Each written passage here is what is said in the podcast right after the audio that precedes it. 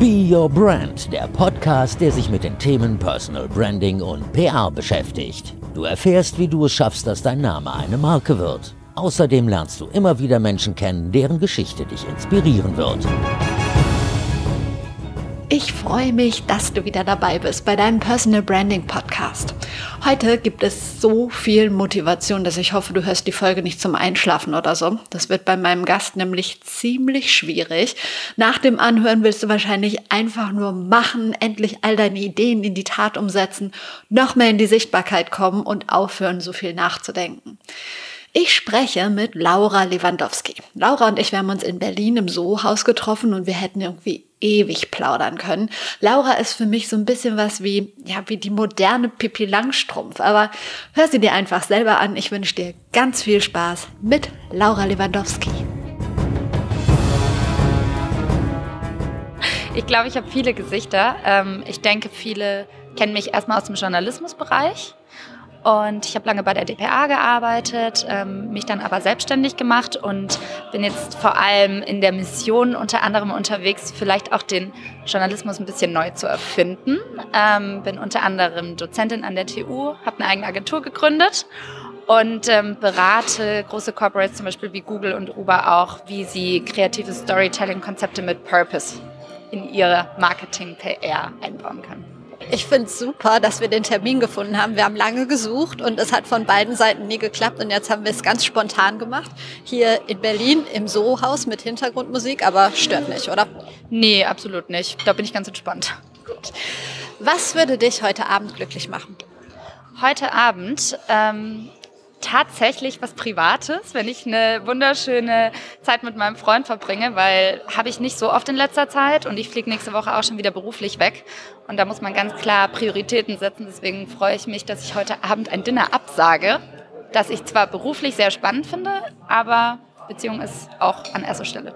Ich habe gehört, du stellst dir öfter solche Fragen wie mit dem, was dich abends glücklich macht. Oder?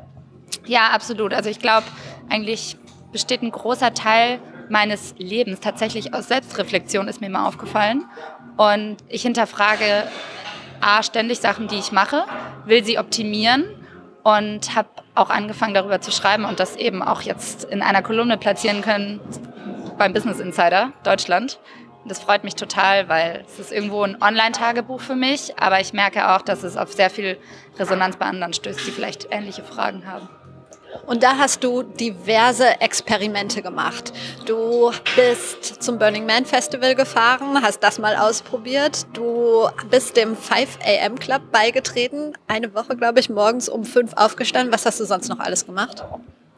Also grundsätzlich alles, ähm, was auch die großen Gurus aus dem Silicon Valley immer wieder predigen. Ähm, Meditation, ich habe äh, mit Journaling angefangen, aber ehrlicherweise nicht nur wegen der Kolumne, das mache ich schon länger oder habe es früher vor allem gemacht als Kind wo es noch gar nicht so wirklich sexy und cool war.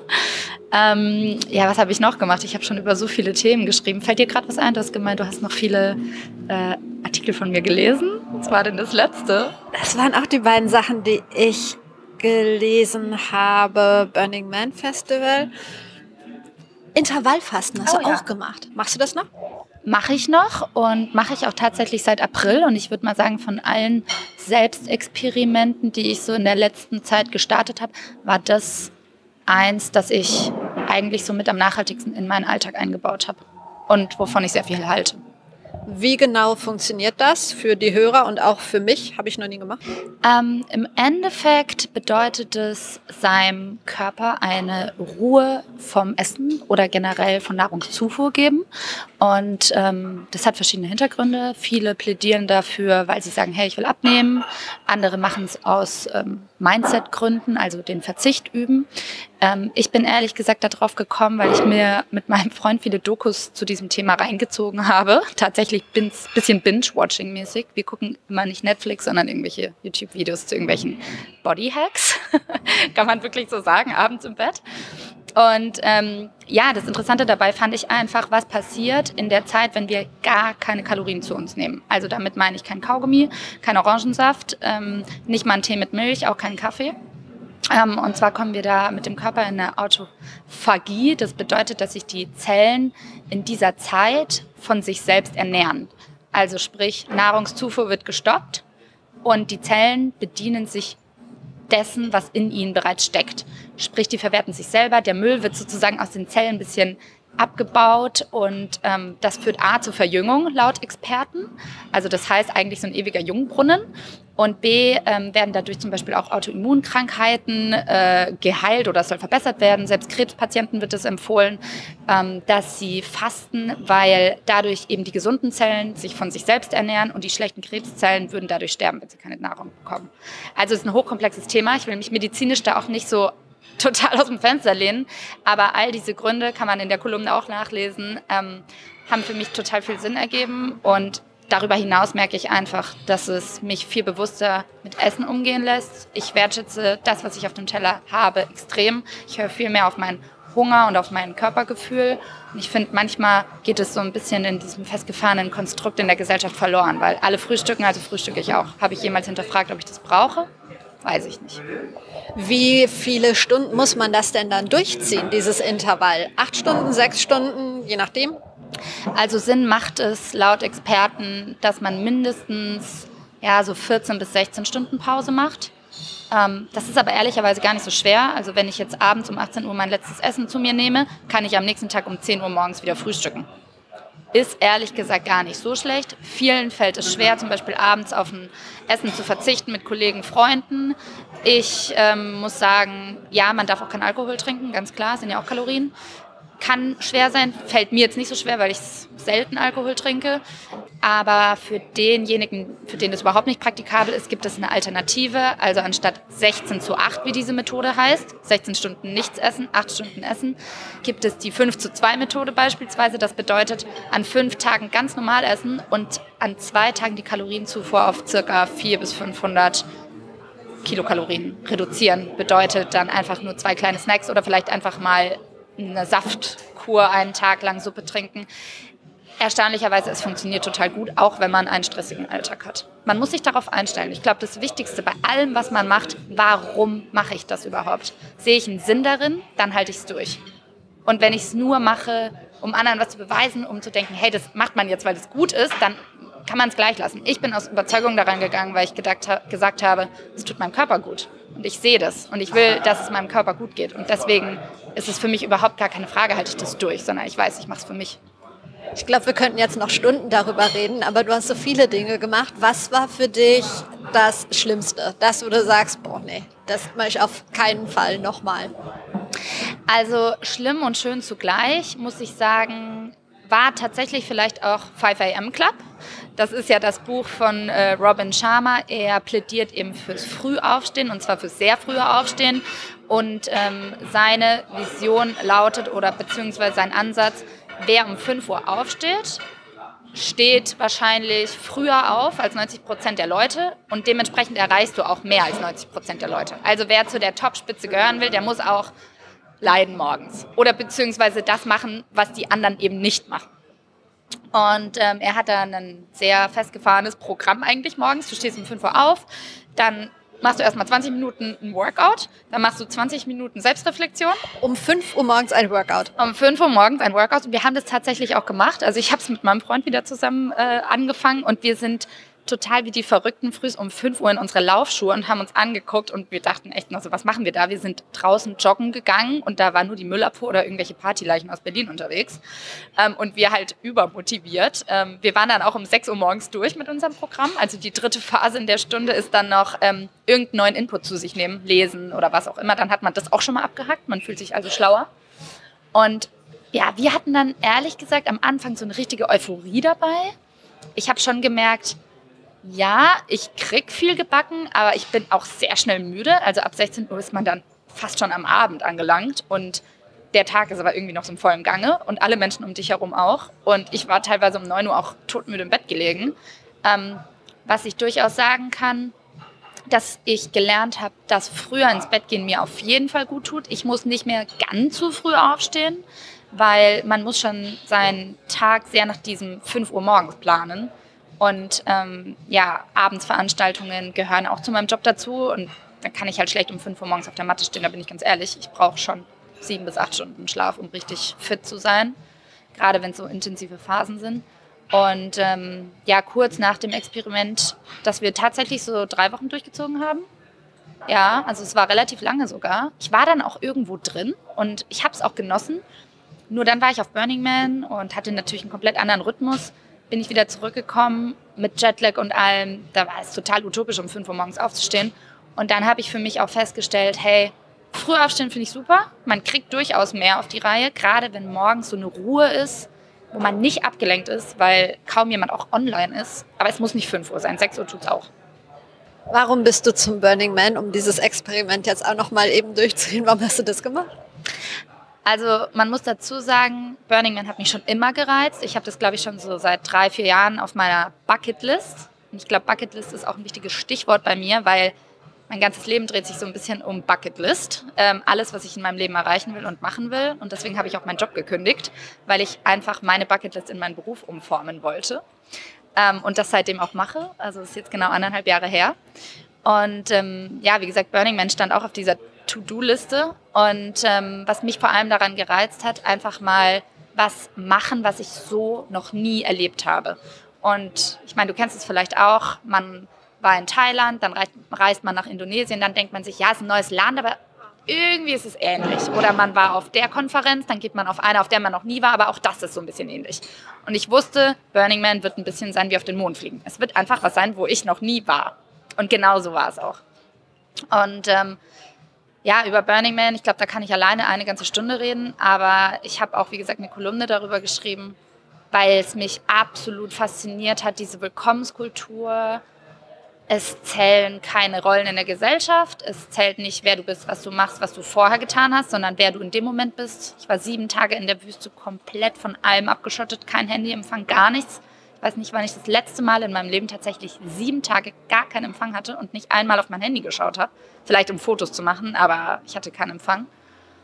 Und ähm, das Spannende war vor allem auch, sich komplett ohne Zeitdruck treiben zu lassen, wirklich dem Schicksal zu vertrauen, wo man landet, in welche Leute man reinläuft, wen man trifft und was für intensive Gespräche zustande kommen, wenn man keine Ablenkung hat, wenn man so präsent im Moment ist. Und das fand ich fast schon so eine, ja, wie will man es sagen, sehr beeindruckende Erfahrung. Also ich habe so ein bisschen verglichen, man hat sich high ohne Drogen gefühlt, eine Woche lang, weil es waren so viele neue Einflüsse, so viele Lichter, so viel Musik, aber gleichzeitig eine Bubble aus Spiritualität, das ist unfassbar. Und ich will es auch überhaupt nicht schlecht reden, ich bin auch ein sehr spiritueller Mensch. Aber ich glaube, selbst wenn man das nicht ist, wird man das als wahnsinnig besonders empfinden. Wo kommt das bei dir her, dieser Antrieb, das zu machen? Jetzt kann man natürlich sagen, ja, die macht das jetzt zu ihrem Beruf, aber genau das war ja der Antrieb, erstmal dahin zu kommen, das zu deinem Job zu machen. Das ist ja perfekt. Warum, äh, warum machst du das? Also, ich habe irgendwann gemerkt, dass ich in starren Konstrukten meiner Kreativität nicht so viel freien Lauf lassen kann. Und dass es für mich extrem wichtig ist, dass es mir einfach gut tut, dass es meiner Persönlichkeit entspricht und ich einfach nichts mehr machen will, was mir gegen den Strich geht. Und ich glaube, wir haben nur ein Leben. Und warum soll ich das mit etwas verbringen, was mir persönlich nicht gut tut? Dann verbringe ich es lieber mit Sachen, die mir gut tun und wo ich das Gefühl habe, dass ich einen Mehrwert da draußen stiften kann, ohne dass mir ständig jemand sagt, nee, da musst du dir erst die Einverständniserklärung anholen, das dauert so lang. Ich bin halt jemand, ich habe eine Idee und dann will ich es halt umsetzen. Und ich will nicht auf 20 Entscheidungsträger warten, sondern ich bin da halt wirklich sehr proaktiv und ich glaube, alle, die mit mir zusammengearbeitet haben, können es das bestätigen, dass ich eine Idee habe und dann will ich äh, einen Termin, wann wir uns zum nächsten Mal treffen und das einfach umsetzen. Ähm, und ich glaube, besonders wichtig ist, alles, was auf meiner Bucketlist steht, und was mich auch langfristig glücklich macht, ist, wenn ich so einen Mehrwert da draußen kreieren kann.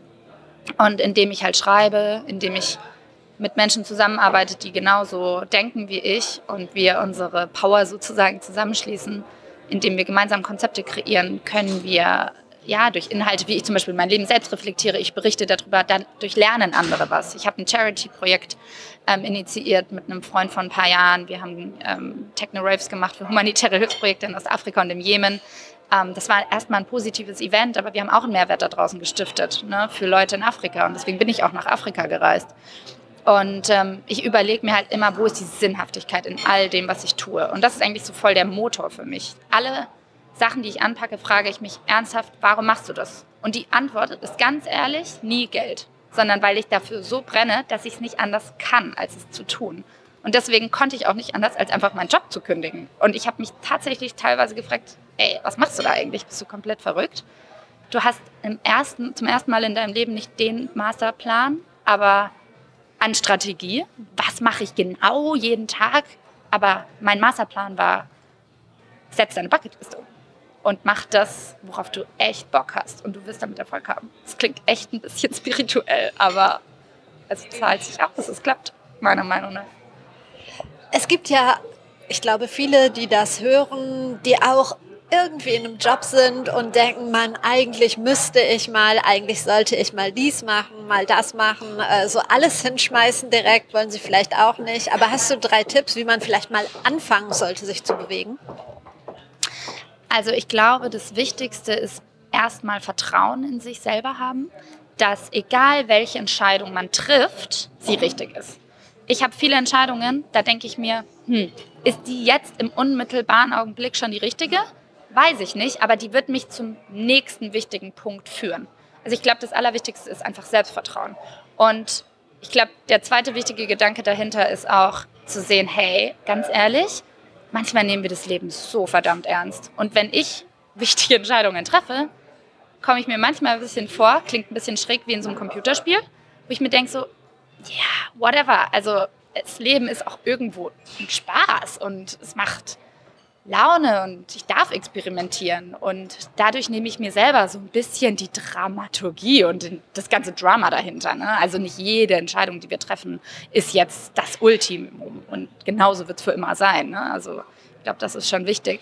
Ähm, für die praktische Umsetzung glaube ich, einfach auch erstmal anfangen und gucken, ob das, was man da macht, wirklich ähm, großes Interesse und Begeisterung in meinem Alltag auch weg. Ne? Also ich habe ja auch manchmal Phasen, da bin ich sehr euphorisch für ein Projekt, aber ich halte es nicht lange durch, weil so groß war die Euphorie doch nicht oder ich lasse mich von was anderem ablenken. Aber sich selbst zu reflektieren.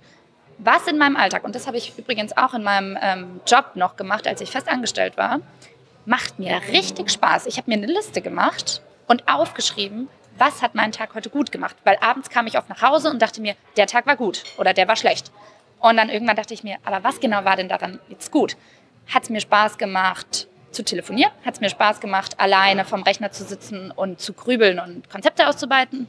Hat es mir Spaß gemacht, an Konferenzen teilzunehmen? Also wirklich, ich habe jeden Baustein hinterfragt, aufgeschrieben und irgendwann hat sich daraus ergeben, okay, ich liebe es, Journalistin zu sein, aber dieses jeden Tag nur schreiben und hinterm Rechner sitzen ist gar nicht so mein Ding.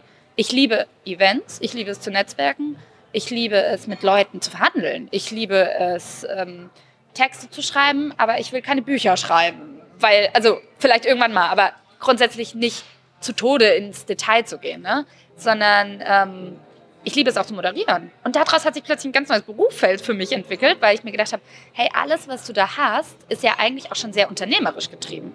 Also ich will nicht nur dieses Mikromanagement machen, dieses jeden Tag ein Artikel, jeden Tag ein anderer und ne, sondern ich will mir Ideen ausdenken und Konzepte und ich will mit den Leuten reden und ich will das verhandeln und ich will die Gagen äh, klar machen und ich will die Deals an Land ziehen. Und dann dachte ich mir so, hm, ist das jetzt so klassischer Journalismus? Nee, ich habe mich neu hinterfragt. Und ich glaube, das ist auch sehr wichtig, wenn man was Neues anfängt. Man merkt voll diese Motivation. Ich bin ganz begeistert. ähm, ich hoffe, Laura hat dich mit ihrer Power schon ein bisschen angesteckt. Gleich erzählt sie, wie sie aufgewachsen ist, wie es klappt, sich radikale Auszeiten zu nehmen und es gibt Lauras ganz persönliche Buchtipps. Und in diesem Zusammenhang würde ich dir gerne einen großartigen Service empfehlen. Ich habe immer gesagt, ich mache bei Bio Brand nur dann Werbung, wenn ich von etwas wirklich überzeugt bin. Und das bin ich jetzt. Bisher kannte ich Blinkist gar nicht. Ich weiß nicht, ob Blinkist dir was sagt. Das ist eine App, bei der du mehr als 3000 Sachbücher in nur 15 Minuten lesen oder sie dir anhören kannst. Ich finde das mega, denn auch der Großteil der 10 Bücher von Lauras Leseliste ist bei Blinkist. Und ohne Blinkist hätte ich wahrscheinlich noch nicht mal eins geschafft. Gerade das Hören ist halt eine mega Bereicherung. Auf dem Weg zur Arbeit, beim Sport, beim Kochen. Und es gibt Ratgeber, Bestseller, Klassiker, die haben mehr als 25 Kategorien, so wie Persönlichkeitsentwicklung, Produktivität, Karriere, Achtsamkeit. und, und, und. Also check's gern mal aus. Blinkist schreibt man B-L-I-N-K-I-S-T. Und das Beste, für alle Be Your Brand-Hörer gibt's nicht nur 25% auf das Jahresabo, sondern du kannst das Ganze auch sieben Tage lang vollkommen kostenfrei testen und schauen, ob's was für dich ist. Geh einfach auf blinkist.de slash be your brand, alles zusammengeschrieben, aber das Ganze gibt's auch nochmal in den Show Notes. Und nun geht's weiter mit der lieben Laura, von der ich wissen wollte, wie man aufwachsen muss, um ein ja, solch krasses Mindset zu entwickeln. Also tatsächlich komme ich aus einer Familie, in deren Brust zwei Herzen schlägt. Meine Mutter ist Coach, muss man dazu sagen. Ein sehr, sehr guter. Merkt man ein bisschen, oder? ich glaube, das wurde mir schon so ein bisschen eingeimpft, seit ich ein Kind bin. Und jedes Telefonat, das ich mit meiner Mutter führe, driftet immer automatisch in diese Richtung ab. Wir können schon gar nicht mehr anders. Und manchmal sage ich auch so, hey Mama, können wir bitte einmal übers Wetter reden oder so ganz belanglose Sachen. Wird schwierig, aber ähm, ich habe ihr sehr, sehr viel zu verdanken, muss ich sagen. Und ähm, das merke ich jetzt auch, je älter ich werde. Das ist echt so ein Mutterspruch, ähm, aber ich habe ihr sehr viel zu verdanken. Gleichzeitig komme ich aber auch aus unternehmerischer Familie Seite. Mein Papa ist ein Schrott- und Metallhändler und meine Oma auch. Und das sind Familienunternehmen und ähm, ja, das sind, will ich mal sagen, ganz klare Dealmaker. Die sind ne, businessgetrieben, die wissen, wie man Geschäftspläne macht. Meine Oma ist so eine krasse, richtig krasse Businessfrau gewesen. Schon damals nach dem äh, Zweiten Weltkrieg haben die da ähm, angefangen, Schrott und Metall zu verschachern und die war immer an vorderster Front mit meinem Opa. Und äh, heute ist sie 85 und immer noch fit wie ein Turnschuh und reist um die Welt. Die macht jetzt eine Weltreise tatsächlich. Also ist richtig abgefahren.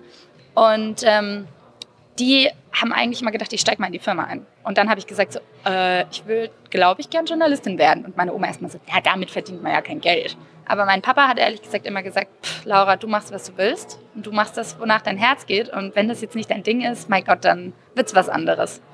Und ja, so ist es auch geworden. Und ich bin total dankbar, weil ich den Satz auch ehrlich gesagt nicht hören kann, nee, damit verdient man kein Geld oder du musst das machen, weil da schauen die Aussichten schlecht aus. Nee, ich glaube immer, wo Begeisterung dahinter steckt, da kommt der Erfolg alleine. Und man wird so viel Herzblut da reinstecken, dass man erfinderisch wird und dass man innovativ wird. Und ja, ich meine, mit was will ich lieber meine Zeit verbringen, als mit dem, was mir richtig Spaß macht.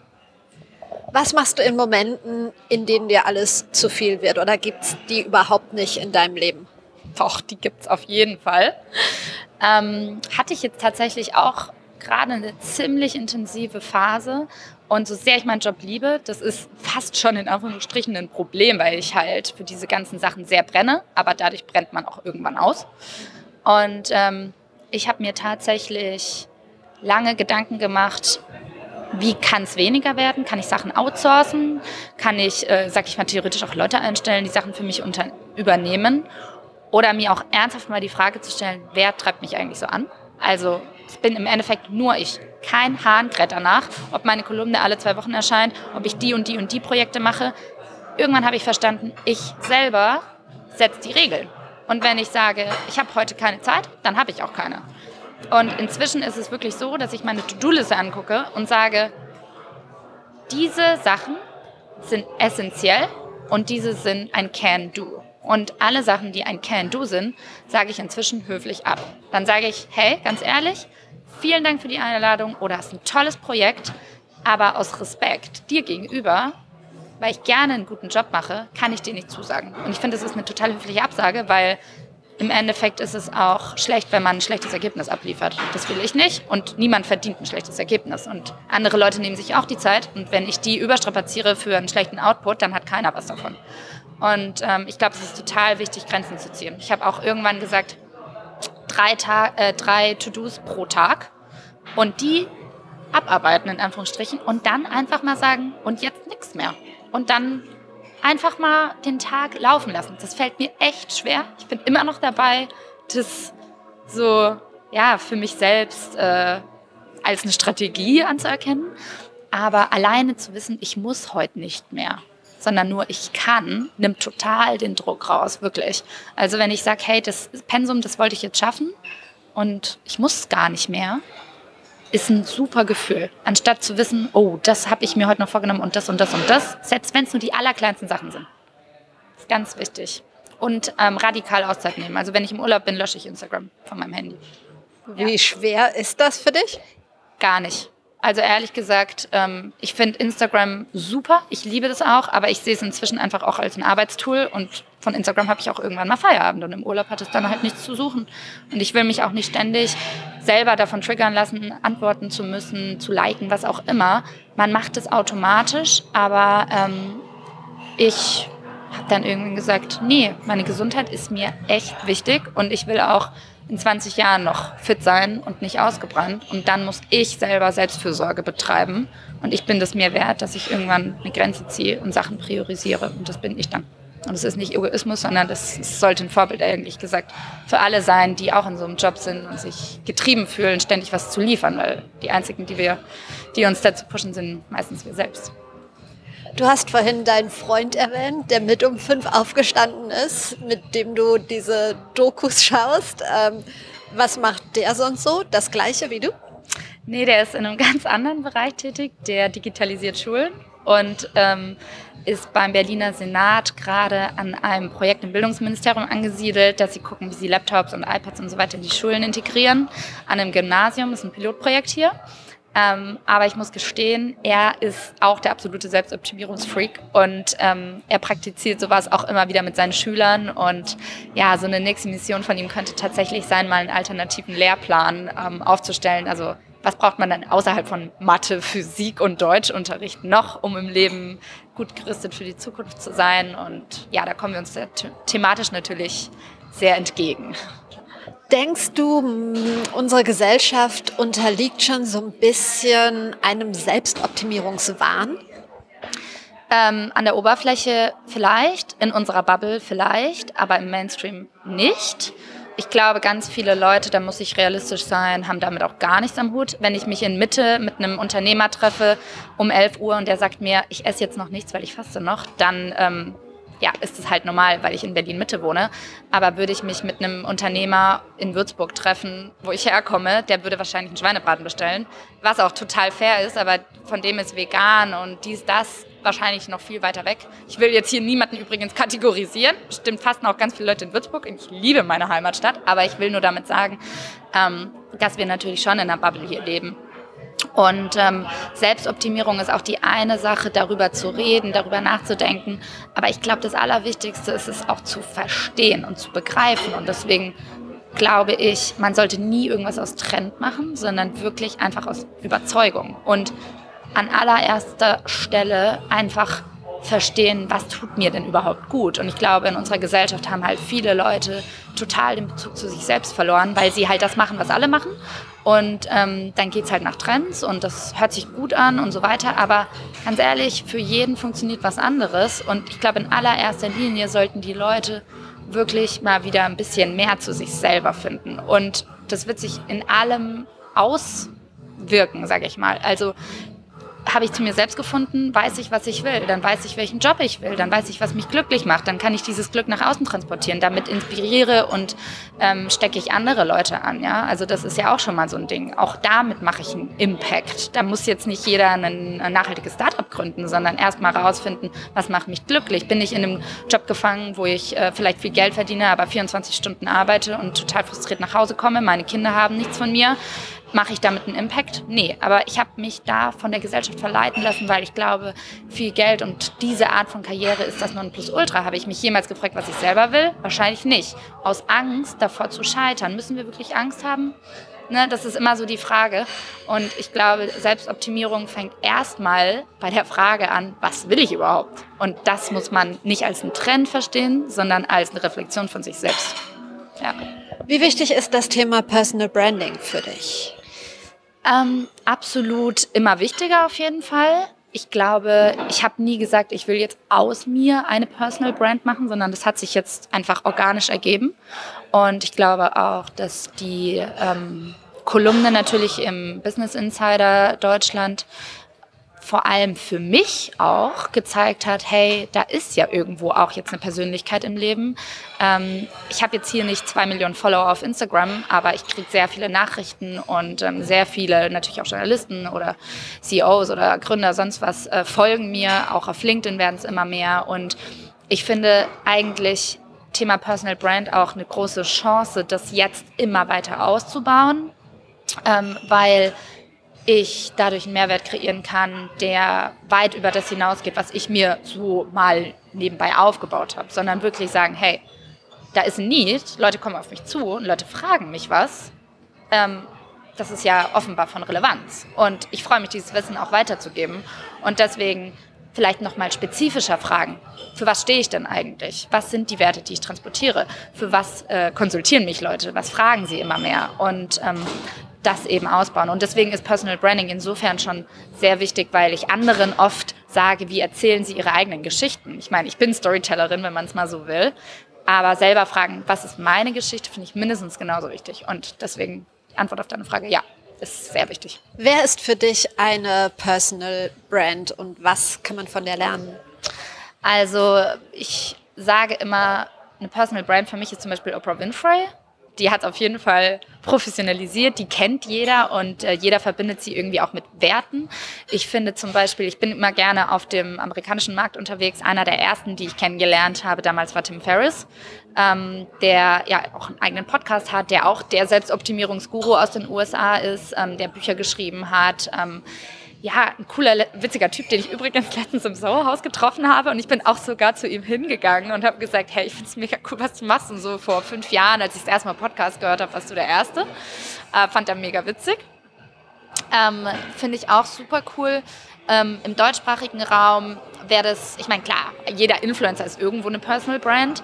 Ähm, wer das momentan, finde ich, aber richtig, richtig gut macht, ist Madame Moneypenny, ähm, die ja auch gesagt hat, hey, ich nehme mir das Thema Finanzen, was erstmal mega unsexy ist, aber sie hat da draußen einen Podcast gemacht, ähm, sie ist total aktiv auf Instagram für ein total trockenes Thema, es verpackt sie sexy, macht es zugänglich für junge Frauen, die sich ähm, im Thema Eigenständigkeit und finanzielle Unabhängigkeit ähm, ein Wissen aneignen wollen. Und ich finde, die hat es echt richtig cool gemacht und vor allem auch gezeigt, man muss kein Fashion Girl sein, um sowas zu machen, sondern ähm, Wissen ist Macht und ähm, Wissen kannst du so verpacken, dass es cool und sexy auf Instagram ist. Und ich finde, die hat es richtig gut gemacht. Ja, ich glaube auch inzwischen hat sie ein großes Team hinter sich, aber fair enough. Also das finde ich super. Du hast gerade schon das Stichwort Storytelling gesagt. Eigentlich wollte ich da heute viel mehr drauf eingehen. Jetzt hat sich aber was anderes ergeben, finde ich auch gut. Aber vielleicht noch mal viele Menschen haben, glaube ich, ein Problem damit, sich richtig zu verkaufen, ihre eigene Geschichte zu erzählen und das auch kurz und knapp. Ich weiß nicht, in 90 Sekunden. Hast ja. du da einen Tipp, wie das funktionieren kann,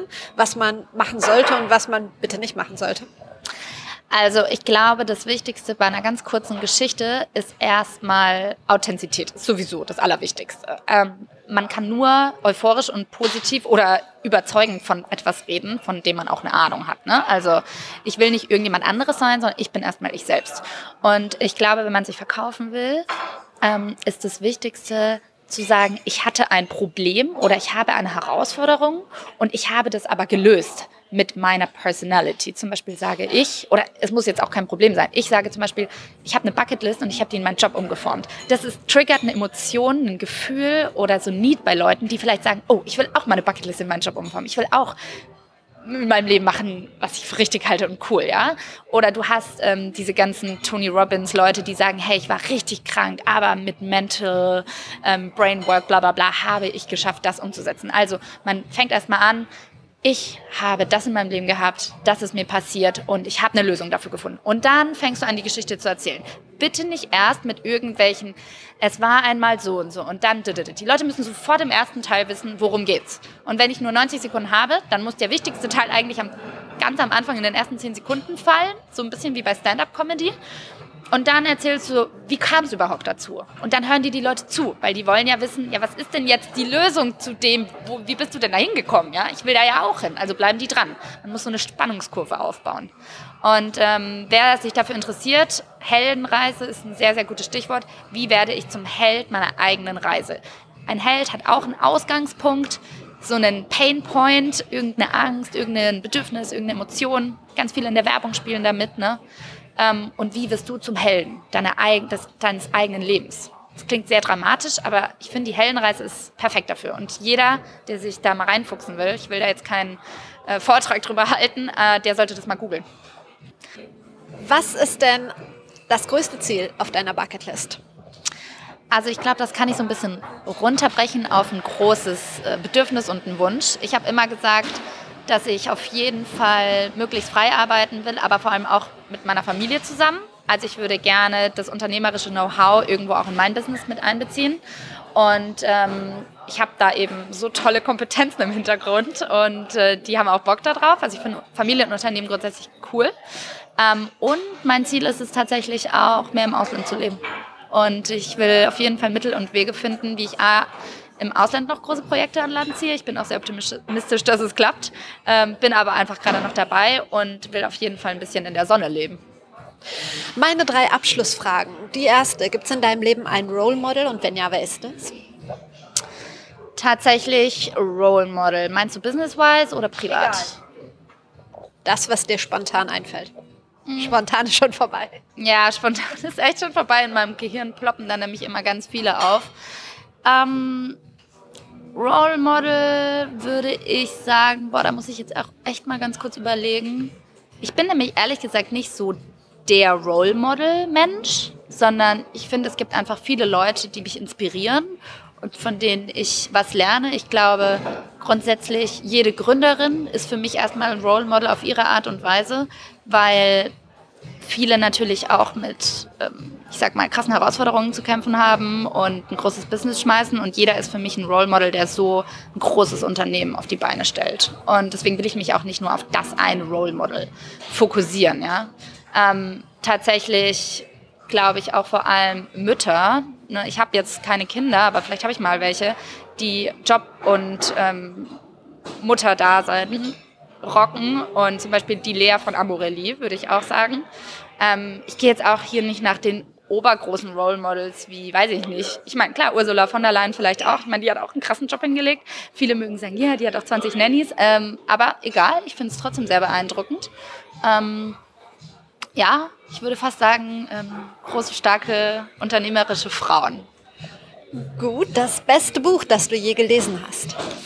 Oh, ich bin echt schwer mit Superlativen. Äh, ich würde aber tatsächlich sagen, eins der besten war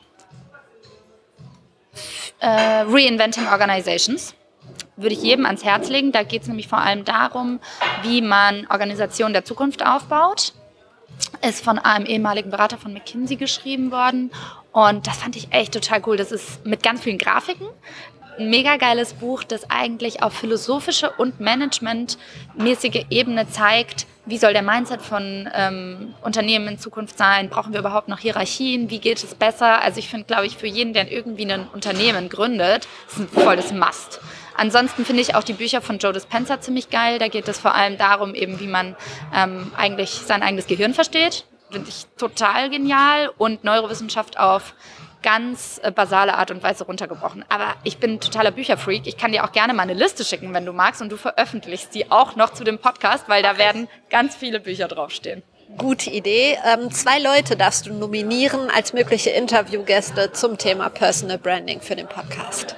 Da würde ich auf jeden Fall sagen, die Ann-Kathrin Schmitz ähm, ist auch meine Businesspartnerin und eine sehr gute Freundin. Die hat ja Novalana Love aufgebaut, ähm, der größte Beauty-Kanal in Deutschland auf Instagram und sie selbst ist inzwischen auf jeden Fall absolut äh, Personal Branding affin und wir haben auch by the way nebenbei schon auf der OMR Online Marketing Rockstars eine Masterclass zum Thema Personal Branding gegeben und gerade bei Woman at Allianz für die ganzen Managerinnen von der Allianz ähm, auch einen Vortrag, wie sie ihre Personal Brand als Unternehmerin ähm, im Versicherungsbereich aufbauen. Genau, die solltest du auf jeden Fall interviewen, finde ich super. Und ähm, Zweite Person, Frau oder Mann? Egal. Ähm, würde ich fast sagen, der David Noel, der von, äh, der einmal bei Soundcloud war, aber inzwischen ähm, den Role Model Podcast auch mit der Isabel Sonnenfeld zusammen gestartet hat, ähm, der sich total, finde ich, super positioniert hat. Der macht unglaublich viele coole Sachen, unter anderem eben in diesem als Mann in einer Frauen Domäne oder sage ich mal Supporting Female Leadership, Frauen und so weiter. Ähm, den würde ich vielleicht auch empfehlen. Guter Tipp, Dankeschön. Sehr gerne, danke dir. Und dir vielen Dank fürs Zuhören. Lauras 10 Lieblingsbücher findest du in den Show Notes. Viele davon gibt's auch bei Blinkist und auch der Link zum exklusiven Rabatt auf das Jahresabo von Blinkist für alle Be Your Brand Hörer findest du auf meiner Seite und in den Show Notes. Also check's einfach mal aus. Über den Link bekommst du das Ganze auch sieben Tage kostenlos, dass du es einfach mal testen kannst. Ich wünsche dir jetzt noch einen schönen Tag, Nachmittag oder Abend, wann auch immer du diese Folge hörst. Bis dahin, trau dich rauszugehen. Ich glaube an dich.